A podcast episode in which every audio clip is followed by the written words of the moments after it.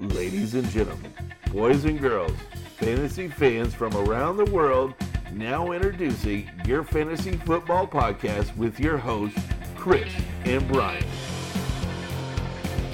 It's time for fantasy football! Woo! Hey, fantasy football fans. This is your fantasy football podcast with your host, Chris Fishbag Barnett. And this is Brian the Moose And Murray. we are back. A lot has changed since the last time we tried to do a recording. we are Oh, both now stateside and happy to be back. And um, I, s- I spawned a, uh, a, a son, and um, uh, so things are things are a lot different for the both of us right now. But we're s- Coming to America. Yeah, We're back, yeah. baby. But uh, you know we're still going to do it, and we're going to supply you your fantasy football insight from uh, two of the best at the game. And um, so, Brian, uh, why don't we kick it off with sharing a little bit about our drafts? Um, I know that we're both in several leagues this year and uh, are either happy or sad about drafts. You seem pretty pretty confident overall I about am your drafts. stoked about my drafts. However, Chris, I, I believe we did a draft the other day, an auction draft, and uh, you kind of fell radio silent there for a minute. Exactly what was going on? You were talking about a so spawn Adventures of, of, uh, New Fatherhood. Um, I was actually trying to multitask and was finishing a auction draft on a phone in a parking lot of a grocery store when my son decided that he needed to make a poo poo, and. Uh, nice. so I ended up having to bid on the later round guys while changing a diaper, and that Thank you, Jacob. I actually got a couple players level. out of that that I, yeah, wanted that I Chris could not bid me up on. on on a few guys. Luckily, it was pretty late in the draft, and so people were like auctioning off the kickers and defenses and flyers and stuff like that. So it wasn't too bad, but definitely a first for me. Um, you know, I'm surprised we're honestly still doing this podcast. Yeah, but you got to admit, you got to admit, the later rounds are where the keepers are made. That's true. That's true. That's true. That's true. And uh, the way our league is set up, well, it's you know, in, to each his own. Anyways, boom. Yes, just like you said, we're in several leagues together. I'm doing five leagues personally this year. I don't know how many you're in, but I got to be honest with you. I am stoked this year. I feel like this is one of my best years drafting in quite some time. Of course, I felt like that a couple of years ago and I did absolutely nothing. But what I'm talking about being stoked is there are several guys that I'm keyed in on for the season that I'm going after, and I want to go ahead and talk about that. Um, I want to start at the running back position. For me, one of the key players to this season is Dalvin Cook. Here's why. Dalvin Cook unfortunately went down with a torn ACL his rookie season after what the fourth or fifth game. He looked like the real deal first going in. Last season he was never fully healthy coming in to you know coming to start the season. And an ACL is not exactly a one year rehabilitation time. An ACL is still takes a little bit of time after that. Guess what happened? Come weeks 11, weeks 12, Minnesota started finding, you know, finally uh, they let him loose a little bit, so to speak. And Dalvin Cook was a top 10 fantasy running back with limited snaps, limited touches. And I look at him being healthier this year. I look at what he did in the preseason. I believe it was against Atlanta. And he, He just tore off took an off? 85. Yeah. Dude, it was just. I looked at that. I was like, that's it. My decision's clear. And I'm upset because in our keeper league, I could have kept him for a lot cheaper than what I got him for. Because I, you know, people like to bid me up because I like to do the same thing in return. And people know when I'm going after a player, they're going to try and bid me up. But this year, my my my my workhorse is going to be Dalvin Cook. Look, he doesn't really have anybody behind him except a rookie in Mattison. Which, if you own Dalvin Cook, you need to own Mattison, right? Great handcuff. just because it's a great handcuff. Um, Mattison is a great talent, but at the same time, Dalvin Cook is Dalvin Cook. If he could produce the way he started out his rookie season and then some, I look at him being comparable to Alvin Kamara. They're the same type of running backs when you look at them. They're more of a pass catcher than they are a runner, but they create that run, they create that space, they create those extra yards just because of how fast they are and the kind of moves that they make. So for me, the guy I actually own in uh, three of my four leagues is Dalvin Cook. I have to have him. If he stays healthy, he's going to be a difference maker. He's a guy that you're going to get at the bottom of the first, beginning of the second round. Um, he's a guy who's, you know, you don't just have to um, just make a dive for, but if you do, you should have good feeling behind it, you know? Yeah. He's he he has a lot of upside. He's got a very high ceiling with his low floor being the injury risk. So that's something you got to watch. It's something you have to, you know, attest for or, or be ready for. And the fact that you need to prepare yourself. Um, you know, at the running back position, for me, my biggest my biggest risk reward player this year, I guess so to speak, would be Dalvin Cook. And if he stays healthy the entire season, if you have Dalvin Cook on your roster, you have a very good chance of getting far because he is a 20 point player per game. And he's made a full recovery. I mean, you saw him in the preseason. Exactly. He, looked like lightning. I mean, he, he looked really absolutely did. phenomenal. Um, I unfortunately don't have any shares with him. I just couldn't snag him. I got really unlucky this year with my draft uh, order uh, placement, and uh, just couldn't couldn't get him. I was either uh, you know very early in the draft everywhere, or I was one of the later picks, and I just missed him um, because he was going like middle of the first round. Um, you know, if uh, if like the the league is on top of it, the the end of the first round, if it's like a home league and somebody let him slip, and uh, that's deserved. I mean, he's he's an excellent running back, and but you're right though, you have to handcuff him because health is a huge concern. He's he's not been able to stay Yeah. on the field. Um, some of the later round guys that um, that I got lucky with, I got James Conner late everywhere. Uh, people let him slide to Late? Uh, well, late first round. Um, I meant to say. Oh, okay. Um, okay. Yeah, we're talking about like first round, first round talent. Um, you know, I, I feel really good about Conner's outlook. Uh, the Steelers haven't really changed much from last year. Um, it's still the, the Ben Roethlisberger show. That line is still pretty solid, and I think I think Conner has a, a good year. But also with him, you saw him kind of wear down at the end of the year. You have to handcuff Conner too with Jaylen Samuels, who apparently, um, according to beat reporters, is looking phenomenal as a pass catcher out of the backfield. So I don't even know if James Conner is going to be a three down back this year. Pittsburgh uh, historically have gone with one guy. So I mean, we'll see. Yeah. We'll see how Samuels works into the game flow. I think he'll probably spell James uh, from time to time, and they'll use him situationally on third down. But I, I really do think it's going to be the Conner show uh, in Pittsburgh. Um, you know, but you know, the the first round running backs was kind of self-explanatory, minus the holdouts, right? I Well, I want I want to talk about a running back that I found very. It, you know, of course, this is Yahoo rankings versus ESPN versus every site has their own kind of rankings. We all have our own rankings, but a guy who kind of fell really below the line to me that I think has probably one of the biggest returns versus his round value is Leonard Fournette. Leonard Fournette, it's another health issue. Has not been healthy his entire career. I mean, he's only played two seasons, but he has not made a full season either one. He's known to be uh, an injury risk throughout his college career, NFL career, but this guy is built. This guy is a workhorse. He's a couple years older now. I think maybe finally, if he gets into a healthy situation, with the new quarterback situation, their whole new offense situation, Leonard Fournette could be a 12, 1300 yard back, hands down.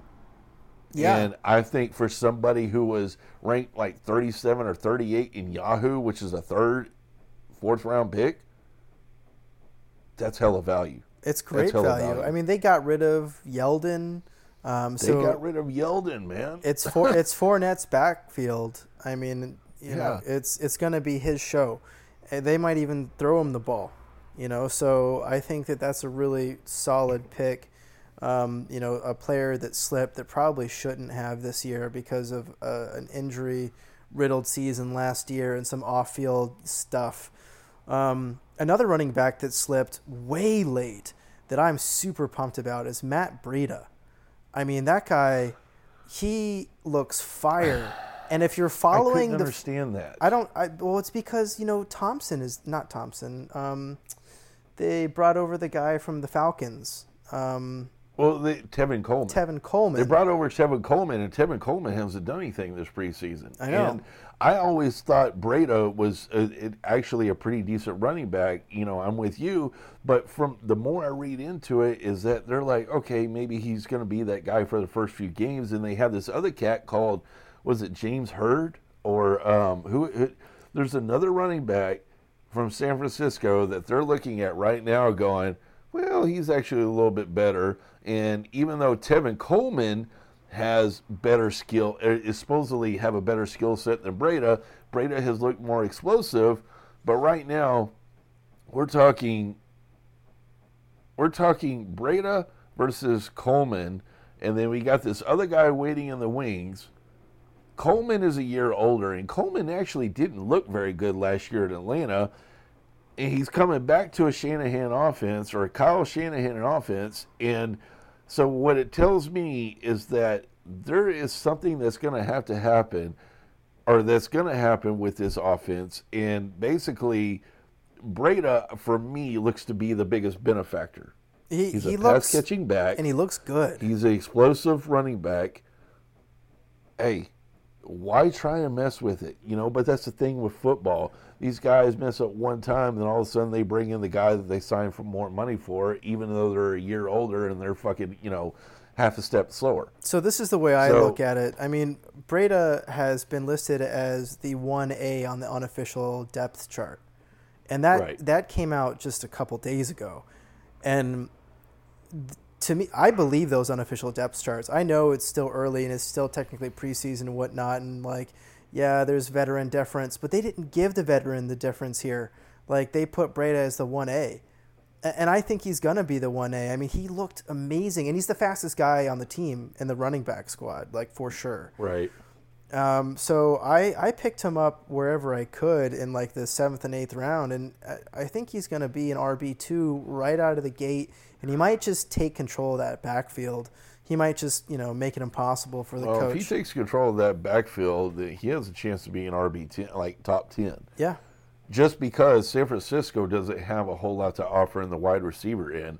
You know, from what I'm reading, even with Dante Pettis, the guy, there's not a huge name right now in San Francisco that's catching the ball except for their tight end. You know, when your tight end's leading your team as a receiver, uh, that either says something about your offense or your tight end's got to be that damn good. Hitting, you know, it, don't get me wrong, Kittle's great. He's a great tight end, but they don't have a Julio Jones. They don't have an Antonio Brown, Odell, or, or, or DeAndre Hopkins. They don't have that guy who can stretch the field consistently. Therefore, I I think you're right with Breida. Breida is gonna Breida has a chance right now to make or break himself this year. This is a guy who could come in, take hold of that position, and make a name for himself And be an all star. name. Yeah. Yeah, exactly. I mean, and get paid. Yeah, I mean that that team is kind of wide open right now. I, I don't know what to think about Garoppolo. I mean, he looked kind of shaky in the either. preseason. You know what I mean? He was throwing Yeah. ducks all over the field.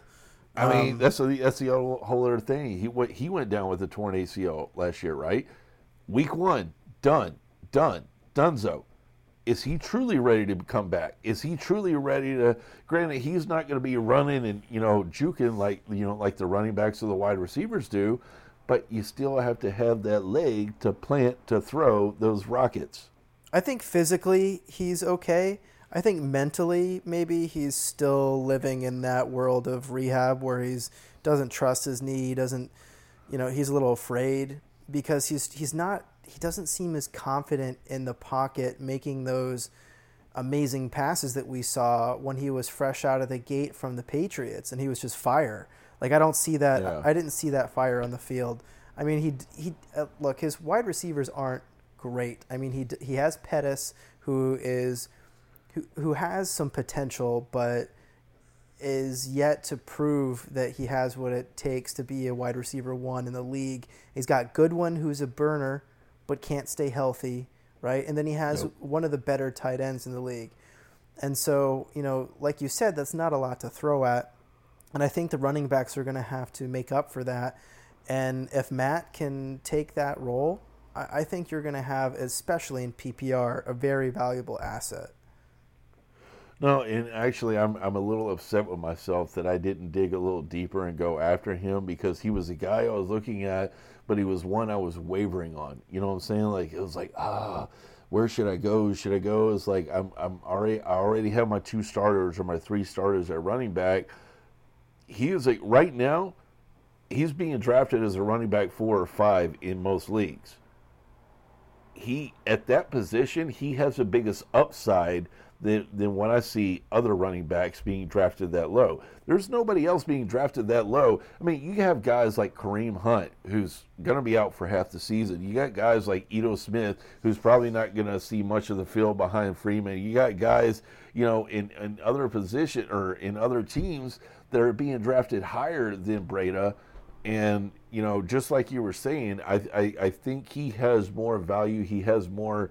Um, he he's basically has a he has a bigger outcome, potential outcome, a higher ceiling than most that are being drafted at his same, you know, in the same position. So yeah, for sure. I don't know. I, Those later I, rounds, I'm a little upset. Yeah, those later rounds make or break your team. You know, and you can you can up. go out and trade for him right now. Like the word is not out on on Breida yet, and it will be after week one. So make those moves if you can.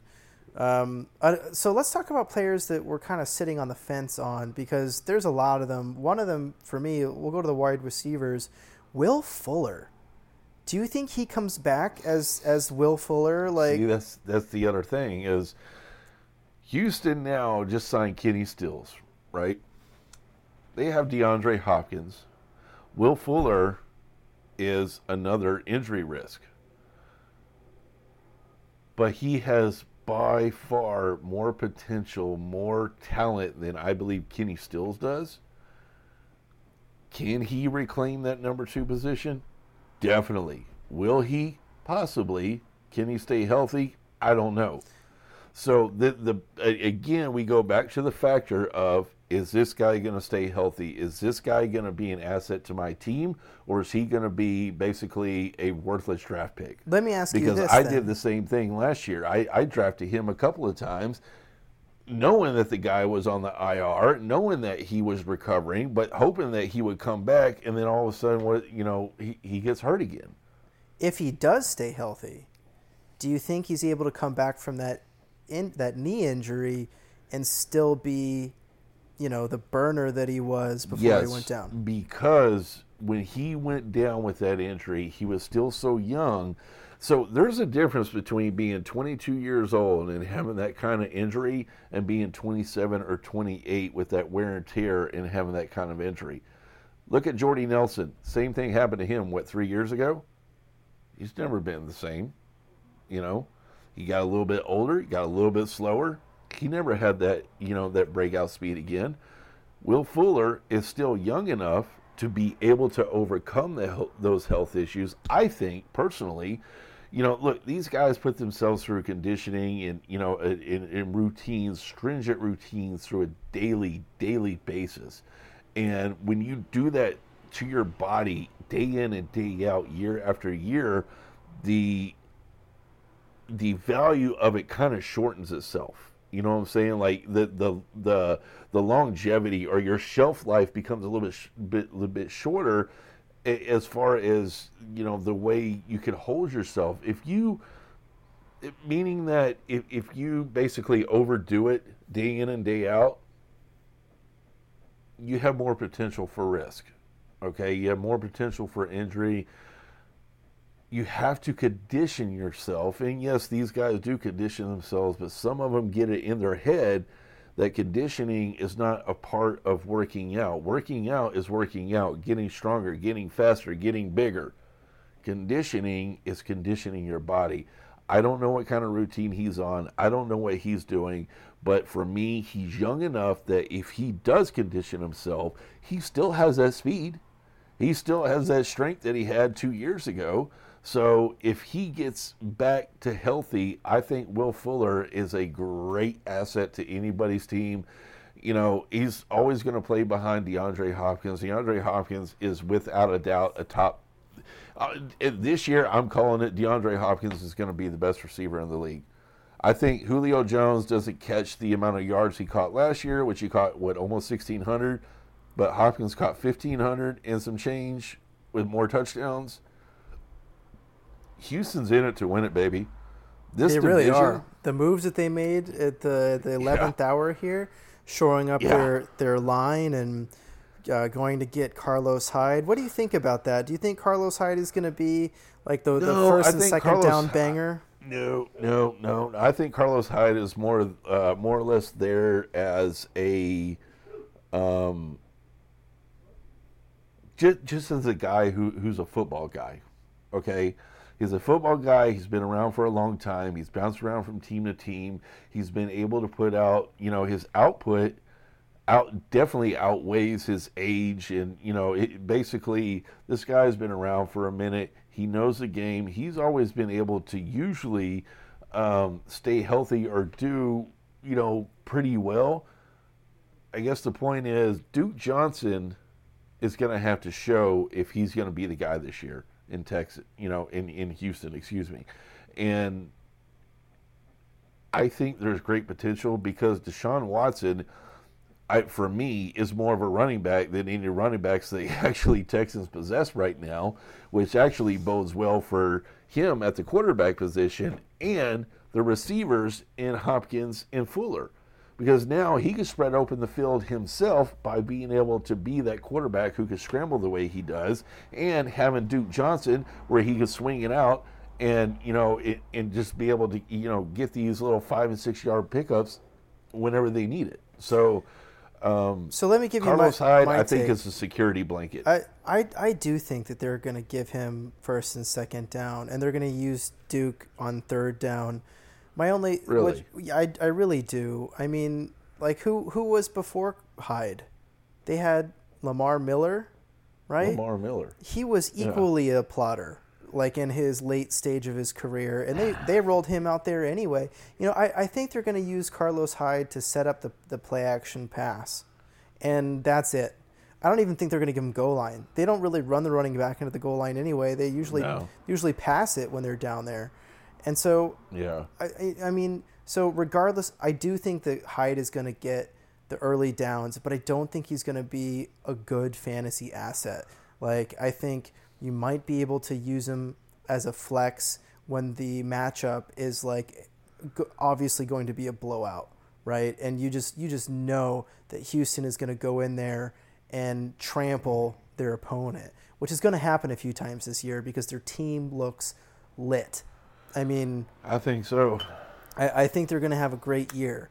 Um, but uh, you know, so it, I rostered Hyde, like picked him up, like last pick of the draft in a couple places because of the trade and because there's just there's no one there, and Duke has never had the three down back role. And I think you know the NFL is kind of a copycat league, and they're kind of like you know coaches are kind of set in their ways, and um, I don't I don't think that team is going to see him or use him as a three down back. As much as I think they should give him a shot because he's a very talented running back, I just don't think it's going to happen. He is, but I to be honest with you, I always kind of thought that maybe he was going to start it this way and Houston was going to find somebody else, not Carlos Hyde. In my opinion. In my opinion. Wouldn't it be you know, great Carlos if they Hyde, picked up Melvin Gordon? Oh man, I wouldn't even know what to do then, to be honest with you, because if you have Melvin Gordon and Duke Johnson, I, I, I, it would make I don't know Duke kind of irrelevant, but like having Melvin oh, Gordon like on that team would break the internet, wouldn't it? If they if they somehow like just gave up, oh, like my, my my brother would my brother would explode as we speak. My brother's a huge Texans fan, of course, but yeah, I I don't I don't. I don't know, man. Like, it's not going to happen. I, I, don't think Melvin well, Gordon hey, plays you never know. Don't don't say it's not because they, you know, Melvin Gordon is looking for another team. He really is. Houston's still looking for another running back. To but be honest with you, Gordon's really They'll expensive. drop Carlos Hyde. I mean, L- L.A. They're looking Houston, for Houston has the money. Houston has the money to blow. They just gave up Jadeveon Clowney and got well. Of course, they got Laremy Tunsil in return, which was a great first round draft pick. And actually, I believe Tunsil was a guy that it, it was either the Titans or the Texans wanted a couple years ago. He's a great pick or a, a, a great return, but um, costs a lot less money. well, So they gave a lot of they gave a lot of picks up in that trade too. well, they gave a lot of picks up. Yeah. and so I'm saying, like, I don't think they have a lot of draft capital left to to give. And LA is looking No, for a first rounder. And well, they would have to give up money and picks to get Gordon. Is what I'm trying to say. Like, because LA is Oh. LA is trying to trade for picks, and right, and Houston just doesn't have any more to give. Right, they they blew that load. Um, I- Yeah. I, don't know. I think I think Gordon stays on the street until week ten and comes back and um, gets traded next year, or, or just moves on. and then gets his finally gets his money because what does he have until uh, I don't know. I can't remember exactly what I read. He has until week ten before. Yeah, ten. um, yeah. It's same as Lev Bell last year. You know what I mean? right. So we we were talking about Carlos Hyde, and he left the Chiefs, but then the Chiefs added another running back, Shady McCoy, and that blew up I'm confused. the entire running back situation for Oh, Kansas yeah. City. you, got the two D Williams guys Damien being the you know the, the the foremost one that everybody drafted then you got the rookie and Darwin Thompson so now you add Shady McCoy which was one of uh, Andy Reid's favorite toys back in the day Yep. you kind of have to go. All right, so what is McCoy now? Thirty-two. He's an 33? he's an old man. I think he's even older than that. I, I well, think as like far as far as a running back is concerned, yeah, he's he's old, and I I don't know, man. And so it really kind of tells me that they don't have as much faith in Damien Williams as what they had. And look, what he did in the postseason last year, and actually the last couple of games of the regular season before Kareem Hunt, why would you not give this guy a chance? You know, or are they just going ahead patting themselves in the back? Or, you know, I mean, like backing themselves up just in case of future failure. Because Darrel Williams isn't going to be the guy to replace him, and Darwin Thompson is definitely not the Kareem Hunt, the explosive rookie that we saw a couple of years ago. Who He's else raw. are you going to get? right? Uh, yeah. Exactly. He's very raw. So I guess you have to go after someone like Shady who knows Andy Reid's offense, who knows his, you know, job, and is just going to have to sit there and and you know split timeshare. Yeah, is I- eventually what I'm going to see. So I actually stayed away from every Kansas City position player.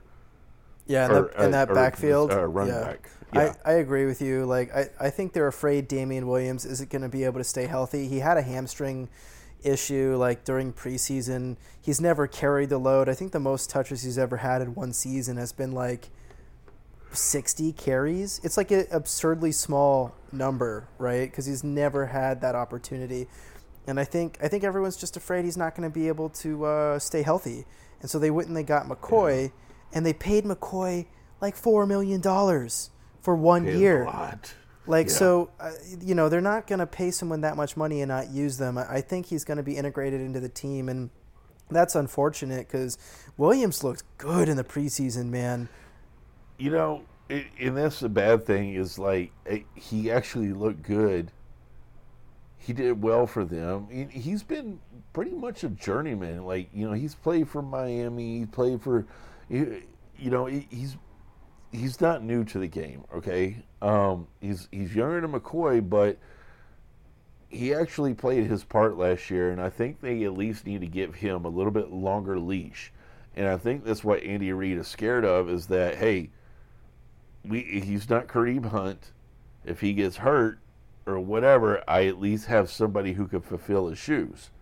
Whereas when they lost Hunt, it would just happen to be Damien Williams that stepped up to the plate. Yeah, You know, They got lucky. and they didn't have anybody else behind that right. who could step up to the plate the way he did. So now, if he doesn't step up to the plate, who else are you going to call on? Yeah, yeah, I- Shady. I, yeah. I guess so, right? Um, all right, so let's let's talk about some um, some deeper players, some players like uh, you know Miles Sanders or Singletary or these you know these deeper rookie running backs. Uh, what's let's start with um, let's start with Miles Sanders. You got an opinion on the Phillies rookie running back? Man, I'm going to tell you right now. Besides Zach Ertz, I do not own a single Philadelphia player. It's so muddy, I ha- isn't it? It's they have way too much. They're too fully loaded that I think it kind of dilutes what they're trying to do. You know what I'm saying? Like you can't if you can't find your identity at the very beginning. I understand about hoarding talent. I understand because football you have this much of a window versus baseball and hockey and basketball. You can make things up in weeks in, you know, oh the last month and a half of the year. Well, the last month and a half of the season, if you're if you're 5 and 9 or if you're 5 and 8, um you're pretty much out of it. Yeah. Good night. You're done. You know, so it, it, there's a difference between starting 0 and 3 and 1 and 2 and 2 and 1 or you know it- or 1 and 4 or 1 you know just so Philly they have Zach Ertz.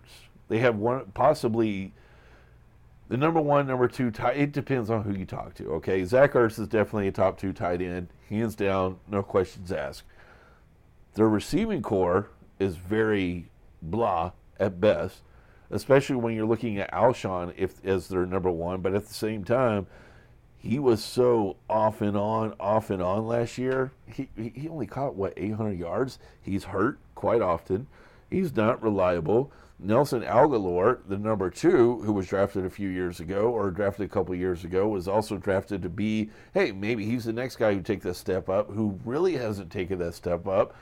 So their next position has to be running back. Well, they've got Miles Sanders. Um, Jordan Howard. they, they've yeah they, they traded or or what they signed on Jordan Howard in the offseason who Wendell Smallwood. obviously they Chicago didn't like not that Chicago didn't like but It didn't fit the system. it didn't fit the system and you know what It- from word out of Philly is yeah they signed on Jordan Howard but they drafted this rookie that they think is going to take over the job halfway through the season anyways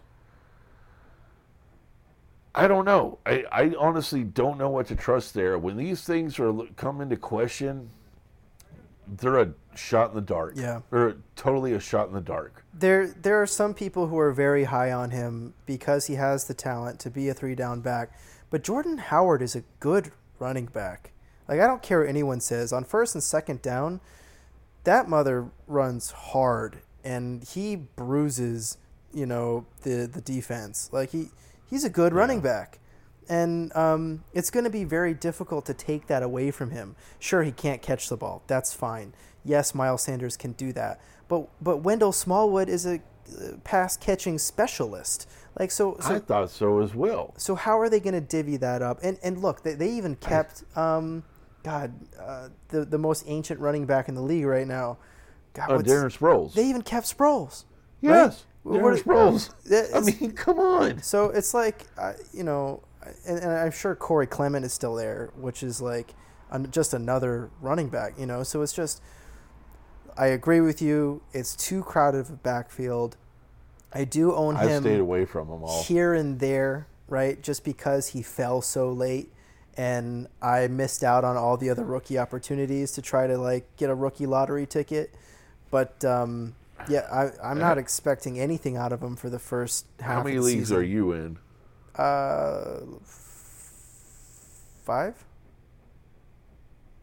I think five, four, four or five. I, I'm, I have my fifth draft tomorrow morning, and that's it for me. But um, if we want to talk about another running back situation, a guy where Jordan Howard came from, Chicago. What's going on with Chicago? Mike Davis, Tarik Cohen, and uh, David Montgomery. You tell me. I You think. tell me it's I the same it's- situation. I think it's a David Montgomery show there. It, it will be, and honestly, I agree with you on that. But right now, if you're looking to win your season, you have to win your games up front as well.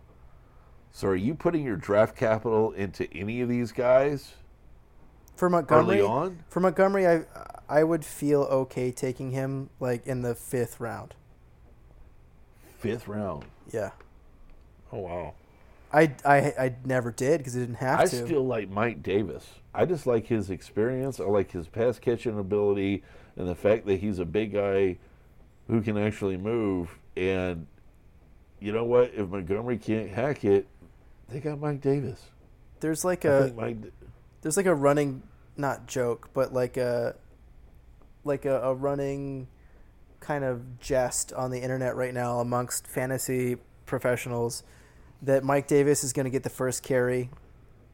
Like no matter what, they're just going to give him the ball, and it's going to make people freak out, you know, because everyone put all this draft capital, like in, you know, in in this in the new rookie, but then they're just going to give Mike Davis like the first series, and people are going to crap their pants, you know, because coaches do that, you know, they they respect the veteran experience and presence. Mike Davis isn't a bad running back. He's not the future of that team, though. You know what I No, mean? definitely not. But I mean, he's he he's a little bit older. I think he's one of those guys that actually grew into football. Football didn't grow into him, meaning that he needed a little bit more time to be able to come out and expose his athletic ability, or um, you know, to get out there. I don't know. I mean, look, he's an NFL player. He's not a prime player. He's not a you know he's not uh, an Alvin Kamara. He's not an Adrian Peterson from back in the day. He's not anything like that. But I think he actually has the potential at his middle age of his career to actually do something this year in a backfield that is undefined. You got a rookie. You got a, a um, you know what Tarik Cohen. I guess what three years, four years now. So he's a veteran of the group, but if he actually stays healthy and you know, Well, Tarik's know. a, a one-trick pony. I mean, like we've we've come Oh, yeah, we've no. come to find that out. Like he's not going to be the main event in Philly, um, and, Right. I, and I think they're trying to find someone who can at least, you know, do one and two and goal line, and and maybe it is Davis at the beginning of the year. I I don't know, uh, but my money is that by the end of the year it's going to be Miles Sanders. In Montgomery. I'm sorry, Montgomery. Miles Sanders is Yeah. in Philly. Yeah, David Well, Montgomery. but but still, either one, Miles Sanders and Montgomery, they're the guys that you want to own by season I- end. yeah. And if you're in a keeper league, those are the guys that you definitely want to own. and come playoffs, I think there'll be guys that you'll want on your team. Um, You know, eh, look, can we? All right, so I want to talk about teams that are going to be bad, but still have fantasy players that have relevance. And we don't have Don't to. tell me you want to talk about the Titans. No, no, because I don't think I don't think there's any player on the Titans that I would. Derrick Henry. Okay, Derrick Henry. They're Yeah. going to have to run the ball. That's about it. Derrick Henry's a beast. Um, you know, but Well, that's that's actually that hasn't been proven yet. Yes, he had a great end of the last what five or six games of the season Yeah, record when they finally gave him the rock. But if they can't throw the ball, I stayed away from him, man. He was another guy I stayed away. Oh God, as much as I love the Titans, I had. I don't have a sing- I have Delanie Walker in one league. Even though Delanie Walker said last year he was going to retire after the season, when he got when he went down in, in week one, I knew that he was coming right back. And guess what? He's going to give it another go. and he's playing with a chip on his shoulder, man. He's Oh, he is. No, that's that's the whole point. And I actually kind of like him as a top five tight end this year because of that. He he's got a lot to prove. You know, he, he's got a lot going on right now, and the Titans they don't have much else around them. Now, all right, so we're talking about tight ends. So let's talk about. I don't want to talk about the top tier guys. If you if you No. missed on the top tier guys, who are some tight ends that you are watching, or you rostered and are hoping are going to be able to do it for your team this year? Okay, so the first one I want to talk about, who I didn't, and I'm kind of ticked off I didn't get him, Austin Hooper, and here's why. He's in his third season now. Okay, he actually had a decent year last year. Um, of course, you can't compare him to Kelce or Archer Kittle. Um, he had I, he's the kind of player who's growing into that offense, who's Matt Ryan is trusting a little bit more. And now that they have a second wide receiver who is the bomb, that's just going to spread that field open even more. You know, when you have a tight end who could drop down, you know, 18 yards versus their slot receiver and Calvin Ridley, who are you going to throw to? You're going to throw to either one of them a lot. And they have that much talent between them both. I think Austin Hooper really takes a huge step forward. Um, he's definitely going to be a top 10 tight end. Look, it, that's not saying much. Granted, the class of tight ends that we have, we're missing out on, you know, uh, Hunter Henry from last year. He's back this year. Um, you know, we, we have basically the three that we've been talking about Kittle, Ertz, and um, uh, what's his face, Kelce. So after that, the next level of tight ends, for me, I look at Austin Hooper as being that guy who could take that next step forward, that next big leap forward. Look, they have the offense. They absolutely have the offense. They have the quarterback. They have the top two receivers. They got they honestly Julio Jones and Calvin really is probably one of the best one-two receiver combinations in the league. There is so much talent right there. There are so many passes being caught that once you have that and you can establish a tight end, Austin Hooper has more to gain than anybody else at his position. And for me, I own him, I think, only in one league. I wish I got him in a couple of more, but I didn't need identical rosters. You know, I was trying to do something different in everyone. Um, but Austin Hooper is definitely a guy that I look forward to having a, a really good year this year or taking that leap forward from the tight end two conversation to a tight end one and even into a top six or eight tight end one period. And if you get a top six tight end one or a tight end one that's a, you know a top six player, then you fulfilled a position that's been coming into question. You know, once you get that four, or five, and six, you know, it, it's a luck of the draw. And I don't know. For me, Austin Hooper was the guy that, uh, yeah. Yeah, I've been kind of waiting for him to take that next step for a couple years now. You know what I mean? Like, I'm a huge Right. fan of, of Hooper. Like, he had one, I think it was like a 60 or 70 yard touchdown. I just remember him just burying a player with a stiff arm, like along the sideline. And it was so fun to watch. Like, he just, he's got the ability, the physical ability to end someone, you know, on the field and, and just, and take it to the house because he's, he's not slow, right? So he's an athlete. He's got a good quarterback throwing to him. Um, but I, I've just been disappointed by him, like you know, over the last couple years, and so I couldn't pull the trigger on him. Um, I really, I really wanted to, and and I, I hope he he turns that corner this year um, because he deserves success. But I, I couldn't do it, and I, I found myself just waiting longer and longer and longer, and um, you know, by the time I was ready to look at the tight end position, there was like you know, people like the Raiders tight end or Bal- Yeah. Baltimore's tight end, you know, like Mark Andrews. what do you think about Mark Andrews? He had an okay, um, you know, first Well, let me ask you something. Who's the Ravens' number one wide receiver? right? It might be, it might be their tight end. I mean, honestly, I mean, you, th- look, they have Lamar Jackson at running or uh, at quarterback. At running might as well back. say running back. um, he, he's their quarterback right now. Okay, their running back situation. That's another running back situation Yeah, that I stayed that's- away from. what are you gonna do? They brought on Mark Ingram, right? Mark Ingram is a bruiser. Yeah, Okay, they have Gus Edwards, who's basically been a no talk uh, in the whole preseason. Nobody said a damn thing about him. Nobody's drafted him anywhere. And then they got this rookie Justice Hill. So for me, that was a messy situation that I just stayed away from. I'm like, I'm not going to try and play smart guy and, and try and oh go oh let's hope one of these guys pans out. No, I'm I'm done with that. I'm done with that crap. I'm staying away from it the only guy that you can actually depend on this season in Baltimore's offense will be a guy at the tight end position, Mark Andrews. I don't even know who the receivers are. I seriously don't. I ask you because I really don't remember anybody being drafted from Baltimore.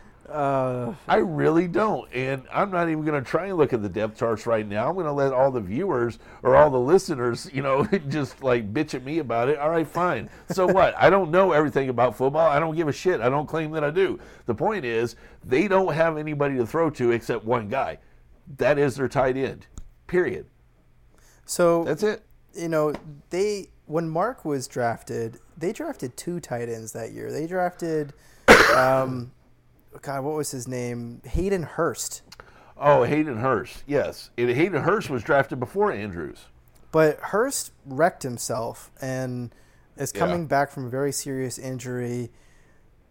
He put on a lot of weight in the offseason, apparently. Like, he added another 30 pounds. He's He was already a big dude. And um, I don't know how well that's going to play out for his ability to create separation. I think perhaps he might be viewing himself more as a blocking tight end than anything else. Um, and that's the only Yeah. reason why I can like imagine justifying adding 30 pounds in the offseason.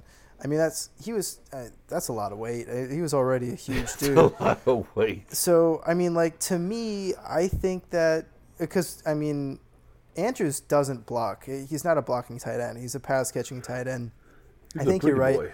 I think he's I think he's going to be one of the main targets, and I, I actually like their quarterback to take a big step forward this year. And I, I think Really? I think he's going to be a lot much better than last year. I know. Yeah, I know. I, I only have him in one league, and it's a league that is Completely stayed away from him. that, that's free, right? Oh, okay, okay. Well, that's different. When just- it's free, I'm just playing for bragging know, You rights, gotta try you know? and see what works out. But uh, I went for it because in the preseason, um, he didn't look as bad and as terrible as he did last year. And so if he can take, if he can be at least decent in the passing game with those gaudy running numbers that he puts up, I mean, he could be a league winner. You know, like Cam Newton every year is top five quarterback, and he's not very accurate. Now, I, I don't know if he can hit that ceiling. Cam Newton is a, a heck of a football player. Um, but Jackson has, I believe, the raw skill, the raw talent to to make to surprise people. I mean, uh, I, it I was mean, he's got legs. it was him or Josh Allen, and I would take, I would. Look, I'm going to tell you right now. I'll take Josh Allen hands Really? down before Lamar Jackson. Yes. Why is that? Yes. That in that no. Why? Because look, Josh Allen last year in, in how many games did he start? Still led the uh, led the quarterbacks in rushing. Okay, he's got a better arm. He's also one season deeper into a league, or, or uh, he, he has more starts than Lamar Jackson, and I think he's got a better setup around him than what Lamar Jackson has. I like the fact that they brought on John Brown. yeah, they got Smokey on the team. Yeah. I mean, hey, he came from Baltimore. And now Josh Allen has somebody he can throw too deep. So I I actually I'm a little upset that I didn't get John Brown in any league. He's still on a lot of waivers. I can still get him later. However, it's a wait and see. We're still talking about Buffalo's off- offense. They've been we're talking about Baltimore's offense. These are two of the most inept offenses that we've seen in a long time. and we're talking about a continuing ineptness of Buffalo's offense. I don't even remember the last time I even wanted anybody on Buffalo's offense. I couldn't even tell. Man, I'm talking about even even before Shady McCoy, you know, and, and still even when he was with them, Last I couple of know. years I has mean, not been good for Sammy him. Watkins Yeah. had one year. I Yeah. mean, what, Sammy Watkins had a rookie year that was pretty decent, but other than that, I mean, I don't know. Anyways, let's move on to wide receivers real quick. Okay. I want to pick out a couple of them. I want you to tell me, or what your thoughts, or I can begin. Albert Wilson moving from the Bears to the Dolphins after Stills leaves. DeVante Parker has been the other guy who has not really produced, but now Ryan Fitzpatrick, who's the quarterback of the Dolphins, has a slot receiver to throw to, which he likes to lean on because he doesn't really have. Well, he's got a tight end. So, okay, that's another one. That's another tight end. Mike Yeah, okay? dark horse. Second year, dark horse tight end. another potential receiver, or, or excuse me, tight end who could have top 12 potential.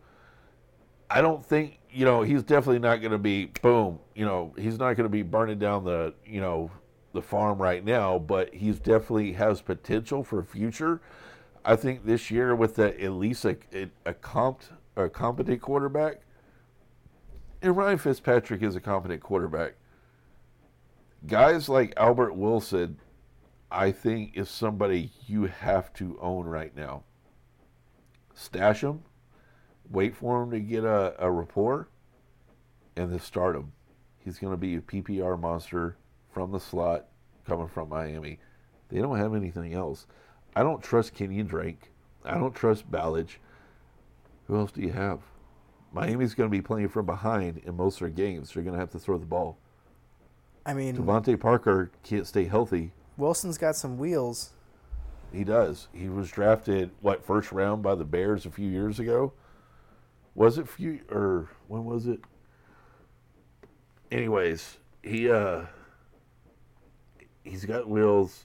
He's a guy that I really kind of upset that I missed him on a couple of my leagues. You know, I I I didn't have any background on Wilson and I feel like I really missed out because his name has come up now several times Everywhere. in my research and I'm like, damn, Yeah. like you know, cuz people including myself are just leaving Miami for dead, right? Oh well, yeah, I am too. I'm just saying that the reason why I think he because he has the most potential. He is the guy that I believe can actually come out of this mess of a Dolphin Dolphin situation. I don't think Kenyan Drake's going to end the year as their back or as a as a uh, their running back one. He hasn't looked good. Ballage hasn't looked good. Their rookie ti or their second year tight end. Um, he was hurt last year as well, I believe. So he's coming off. You know, I don't know. I mean, it's a new quarterback. However, he's going to have to find somebody to throw to. And my point is, is that they're going to be coming from behind a lot. Meaning they're going to have to find somebody to throw to, Yeah. which And- is why I like his. I like the potential of, of, of Wilson. I don't know. We'll see. I, I like that. I like that pick. Um, and I, I like him better than their tight end. I mean, although, you know, Gesicki flashed in the preseason, Fitzmagic really doesn't have a history of throwing to his tight ends. Like you said, he leans on the slot receivers and then he goes deep, right, to to his uh, his ex. And so like I although I don't know, like I I think if you did what I did and you punted the tight end position completely, Gesicki is somebody that you should roster, right? You know. I mean, what? No, I, I agree. I mean, because there's only nothing but upside there. You got them basically for free. And if anything is going to happen, it's only positive. so let me ask you some either or questions. Would you rather have Mike Gesicki or Jack Doyle?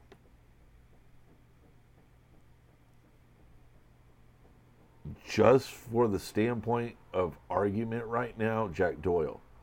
Really? Only because he's a veteran. He has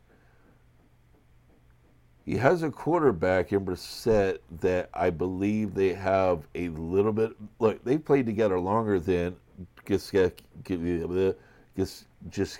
and uh, Fitzpatrick have. Yeah. So there's at least some knowledge there. They're they're in the same you know they're they're in the same game room. They're in the same you know they they're on the same page. Okay, Jack Doyle has more upside to me right now than Gesicki, but Gesicki I believe is a better long term hold. Hmm. Um. So let- what I mean is, so to start the season, I'd rather have Doyle to finish. I have to see. I have How- to see what's going on in How, Miami. how, right, because it's a little everything's kind of You know- unknown right now. Like, Right. It, it's an unknown. It's an unknown entity that we can't really. At least with Jack Doyle, we know what we're going to get. Even with Eric Ebron there, and I think Eric Ebron even digresses a whole lot. He like he caught what thirteen touchdowns last year in how many games? yeah, he, he was Sick. He was all touchdowns. It, Yeah, he was all touchdowns, and that's it. Eric Ebron also cannot stay healthy. So for me, it gives more upside to Jack Doyle, but I, I don't know. I, I really have to see what's going on in Miami. For me, I mean, I think it was like week two, uh, like that Gesicki guy. He, I don't know. So another tight end that's kind of a question mark for me, and I'm curious to your take. The Detroit Lions drafted very Boom! high. Well, I hope you were going to talk about him. T.J. Thank you very much. Hockenson, right? Like, and he looked good in the preseason, but he's a rookie, and there's technically rookie. another Okay, tight end well, sharing that space. Guess what? Well, you know what? It's the thing though, is who else are you going to throw the ball to in Detroit besides Golladay? Marvin Jones isn't Marvin Jones anymore. Marvin Jones had a couple of great games when he got to Detroit and really hasn't done much. Okay, he is a wide receiver four or five at best, in my honest opinion. Never drafted him. I've never owned him in any teams. I don't want a part of it. I like the fact that they went out and got a rookie tight end to establish a to establish the dominance of the offense that they're trying to run. They are a power back uh, uh, uh, power back offense. Okay, meaning they have their workhorse. They have Kerryon Johnson. All right.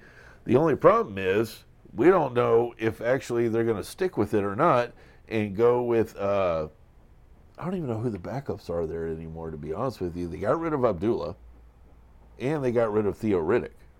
It's it's just Kerryon Johnson right now. Pretty much, exactly. So It's like C.J. Anderson, I think.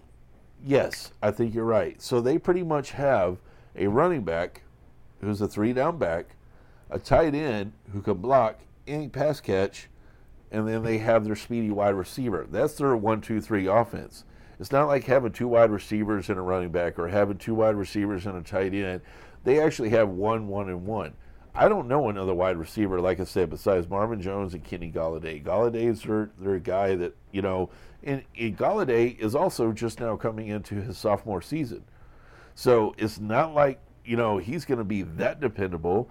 And apparently, from everything I've read, Hockenson and Stafford have built a fucking rapport that you just can't really deny. The guy's looking his way. He's like, hey, get open, you, you know, you big lug. He's fast. He's big. He's, He's- powerful. he's a monster. He is a guy I actually went after in a couple of my leagues at the end just because. And I was like, ah, I got to get him. I got to get him. I got to get him. I mean, I waited. He's got Gronkowski measurables. You know what I mean? Like I think so. he's that he's that big and strong and fast, but it's a rookie tight end. But but that's the thing though. It doesn't necessarily just because we haven't seen like great uh, outputs for tight ends in the rookie season. We actually have in the last couple of years. Think about what Evan Engram did two years ago. He came onto the scene, and came onto the scene when Beckham was still. Of course, Beckham started that season hurt, and Shepard was there. He was still a reliable source of offense. I think he is still a reliable source of offense this year. He's definitely a guy that I want to own in every keeper league that I have, and I've only got two. I want to own him in those keeper leagues because the tight ends are such a high commodity right now that, you know, you can get him for cheap on the cheap, cheap right now. Keep this son of a bitch for a few years, let him mold into it. Next thing you know, you're sitting high and mighty on the dam of the top of the throne.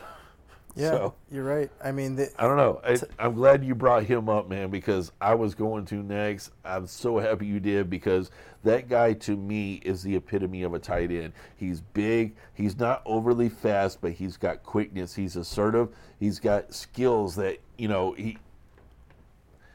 He can stiff arm the hell out of somebody too. He's a big old country white boy from Iowa State, son. yeah, yeah. All right. So um, back to wide receivers. who who are you excited about that? You know, may it's like a middle of round wide receiver that you picked up. Dede Westbrook. I'm going back to the Jaguars. And honestly, as soon as you said that, I already knew I was going. I have him on every single one of my teams, and here's why. Blake Bortles sucks. Okay? Blake Bortles is gone. Okay? Blake Bortles was also throwing injured for the last couple of years. I'm not trying to, you know, baby him and, and be on his side or whatnot. However, the point is They brought on Nick Foles, all right? And to be honest with you, I don't know if Nick Foles could put out 16 games. I don't know. I don't know. I don't know if he if he can produce the way he did the few games he was brought on in Philadelphia to do, including winning playoff games and eventually a Super Bowl. But word around the campfire is this Foles, Westbrook have really been hooking up. Westbrook, from what his new offensive coordinator is saying, is one of the best route runners he's ever seen.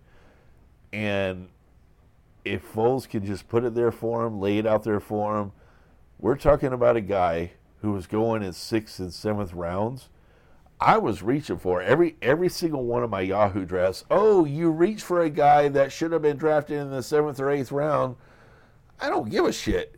If I get a guy in the fifth round that maybe should have been drafted or seventh or eighth that but but puts up fourth and third round numbers, I win. You know what I'm saying? Yeah. That's how I feel about that. And I think Dede Westbrook with the if Fournette, that's that's the whole thing about the Jaguars, man. The Jaguars are going to be one of the most interesting teams this year if they stay healthy. If Fournette stays healthy, if Foles can sit there and produce at the quarterback, and you think about it, a couple years ago, they had a couple of uh, thousand yard uh, uh, wide receivers, Marquise Lee and um, the other one before Westbrook. But they have that potential. Again, they still have Marquise Lee. Westbrook is up and coming. Fournette is in his third year. If he stays healthy, Jaguars are going to be look. They already have the defense. Okay, they fell apart on themselves last year. They were one of the biggest disappointments going or after last season. Period. The end. No hands. You know, no, no, no uh, bars about it. They were the biggest disappointment, or one of the biggest disappointments. They were picked to win the division. They were picked to go into the playoffs. They just fell apart they fell apart because they didn't believe in their quarterback. And I think this year they believe in their quarterback. They, like I said, they signed Nick Foles. I'm a little skeptical because Nick Foles is still Nick Foles. He's won a Super Bowl, but can he win regular season games? You know what I'm saying? There are just yeah. some of those guys that just kind of play just because. I think he's. what I mean is, I don't know if some he realizes the uh, severity or like the like the seriousness of some of the games. Nick Foles is uh, not a genius, so to speak. okay, um, and that's just coming from a buddy of mine that I that I know that went to college with him, and what I mean is, he's a football guy but get him off the field. He's not much of a conversationalist. and so that kind of worries that. me. Yeah, that kind of worries me in the sense that um, is he just a big dumb jock that just got lucky and oh he throw ball he catch ball we win ooh or is he going to be a football player and lead a team to the playoffs so that that's what you know you have to kind of look at. Everybody's kind of throwing their, I don't know. It, regardless, we'll it's I a think, wait and see. Regardless, I think Dede is going to be a solid wide receiver too, if not better, all year round, straight out of the gate. Um, one of the guys that I was targeting, and I'm really kind of disappointed that I did, is Robbie Anderson, because he can't stay healthy. He's got like I see. I agree. He's got a calf strain. I don't think he's going to play week one. Like, nope. if he does, he's not going to be 100%.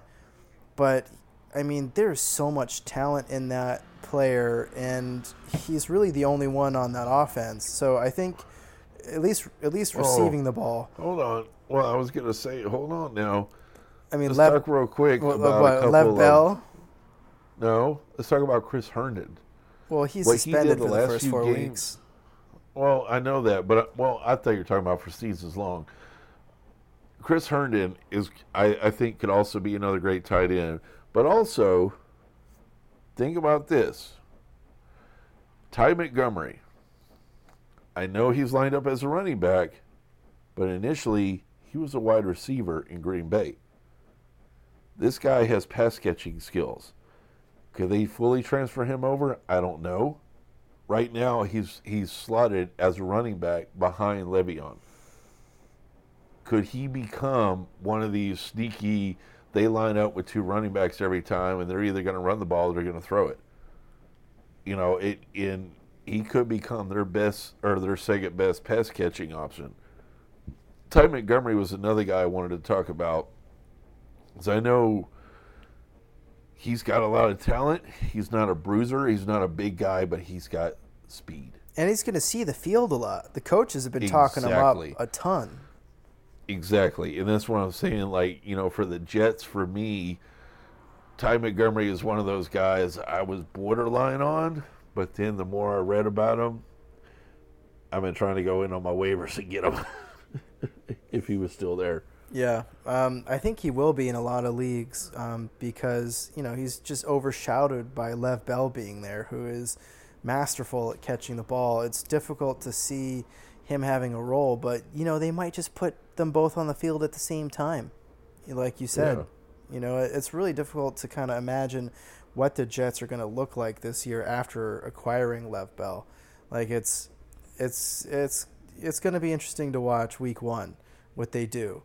Um, I really hope Robbie's out there, but I'm definitely not starting in week one. But I, I hope he can get his health in order because if he's healthy, I think he's going to be a wide receiver two every week. Like it's just you know he's going to get targeted early and often, and he's got the ability to break break a big play. Well, they play the Bills week one, so Well, we'll the, see. the Bills- I, mean, I think They had a pretty good I think- secondary last year, didn't they? No, they did actually, and that, that's the thing is, I think you're right. I mean, there's no way you should start him this week. So um, What do you do with Yeah. Josh Gordon? Do you start him week one? that has a potential blowout. I say yes. I Yeah? think he's an easy flex fill in, especially in PPR. Would you It- start? you have to. Would you start him over Will Fuller? I th- yeah. Do you view Right him? now. Do you view him as the one B on that team? Oh yeah. So it's like Edelman, and then Flash. And do you think Flash? Without, without a doubt, Flash could be their number one. you think Flash can? Yeah. So I mean, that's kind of my feeling. If he stays out of too. trouble, if he stays out of trouble, and he rises to his potential, what we saw, how many years has it been Dude, now? that was I mean, like four or five it was years like ago. four, It was four so years ago, ago. five years ago. It was his rookie. I mean, the guy's year. been around. Yeah, it was his rookie season that he just exploded onto the scene. Everybody's like, Flash. Oh, Yeah. he can save every one of us. Right? And he failed every damn drug test that came across his way. and all of a sudden, Belichick gives him an opportunity, and he actually didn't do terrible last year in, in New England. He caught 700 yards and 50 something catches. Wasn't terrible. Now he's a year wiser. Now he's in an offense that he knows a little bit better.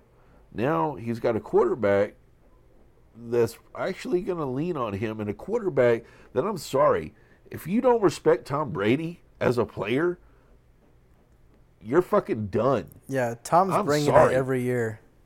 Tom Brady's the kind of guy that you could go, you could look at him, or he could look at you as a player and go, look, you need to get with this program or you're out. That's it. That's it. That's all he needs to say. This is Josh Gordon's last chance. This is his last, you know, Hail Mary in the wind, so to speak. And